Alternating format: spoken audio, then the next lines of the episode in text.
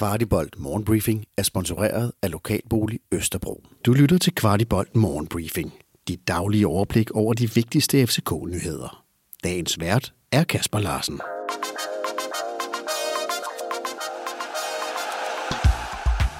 Tirsdag den 4. oktober.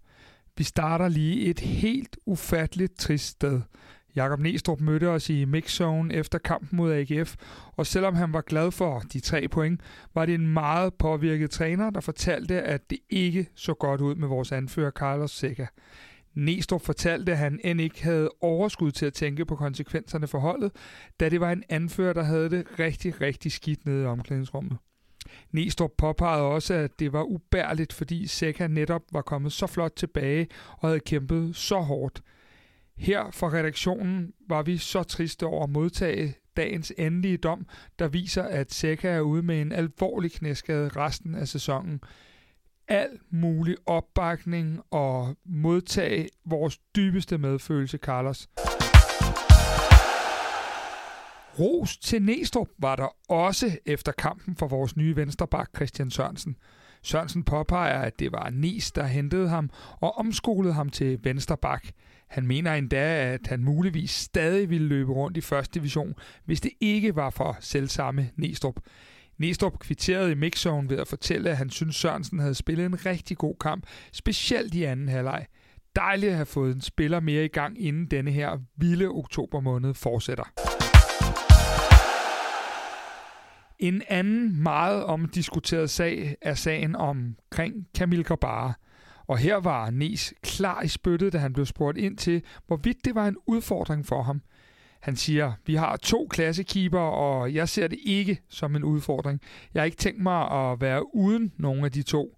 Næstrup vil ikke høre tale om begrebet førstevalg, hverken på målmandspositionen eller andre positioner, men henviser til, at der gerne skal være 17-18 spillere, der er helt tæt på holdet, og som via en god træningsuge kan se guldråden i at være i spil til startelveren.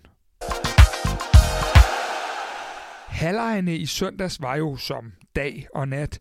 Det forelagde vi for Andreas Cornelius efter kampen. Hvad taler I egentlig om nede i pausen? Fordi det er jo et helt forvandlet hold i anden halvleg. Om vi... Altså, der er lidt med positionerne og hvor, hvordan vi bygger det op, og, øhm, og så finder vi, vi finder nogle, nogle, nogle bedre rum frem i banen, hvor det, øh, altså, øh, de bolde, der bliver spillet op på... Altså, det er noget med at finde ud af, om man spiller den op på 8'erne, eller man spiller den op på mig i forhold til, hvordan de presser, og det, det fandt vi bedre løsninger på, og vi kom, vi kom mere frem af... Øh, som hold på den måde. Øh, og det var, det var, det var selv opspillet øh, og positionerne i opspillet, som vi, havde, som vi kiggede på. Og til en update for vores U17 og U19-hold. U17-drengene smadrede i weekenden Vejle med 0-7 i en magtdemonstration, hvor vi blandt andet så et hattrick for Armin Chiaka, U17-drengene er efter syv kampe fortsat med maksimum point og plus 20 i målscore. Ja, så var det også en suveræn debut for den nye cheftræner Martin Vingård. Også U19-drengene var i Vejle, og her blev det til en 2-4 sejr til københavnerne. Her scorede Oscar Højlund to mål fra sin position som central midt. U19-drengene har 16 point efter 6 kampe og fik dermed en perfekt optakt til den vildt spændende kamp mod Manchester City. Det ligner umiddelbart en tidlig gruppefinale, da begge hold har 6 point efter to kampe. En kæmpe opgave for vores unge talenter, der skal ud og måle sig med nogle af de helt store talenter i Europa. Og ja, også en dejlig debut til Alfred Johansson. Og til lidt scoringer af tidligere FCK'er. Nikolaj Thomsen scorede to mål for B93 i 4-0-sejren over Brabrand. Også William Bøving kom på tavlen for Sturm Gras. William scorede til 2-0 i Sturms 3-0-sejr over Austria Wien. En anden spiller med FCK-fortid, nemlig Luther Singh, kom på banen og fik de sidste 30 minutter for Chavez i deres 1-1-kamp mod Estoril. Og så slutter vi lige med et spørgsmål og et svar til kampens spiller fra i søndags. Mo, kampen i dag, var det din bedste efter du kom hjem? Det ved jeg ikke. Altså, jeg spiller kun en, en god anden halvleg jo, øh, så der er altid en masse, man kan gøre bedre. Øh, første halvleg var selvfølgelig ikke helt god nok. Øh, vi, får ikke rigtig sat gang i spillet, men øh, synes jeg, vi kommer godt tilbage en halvleg og med en masse god energi.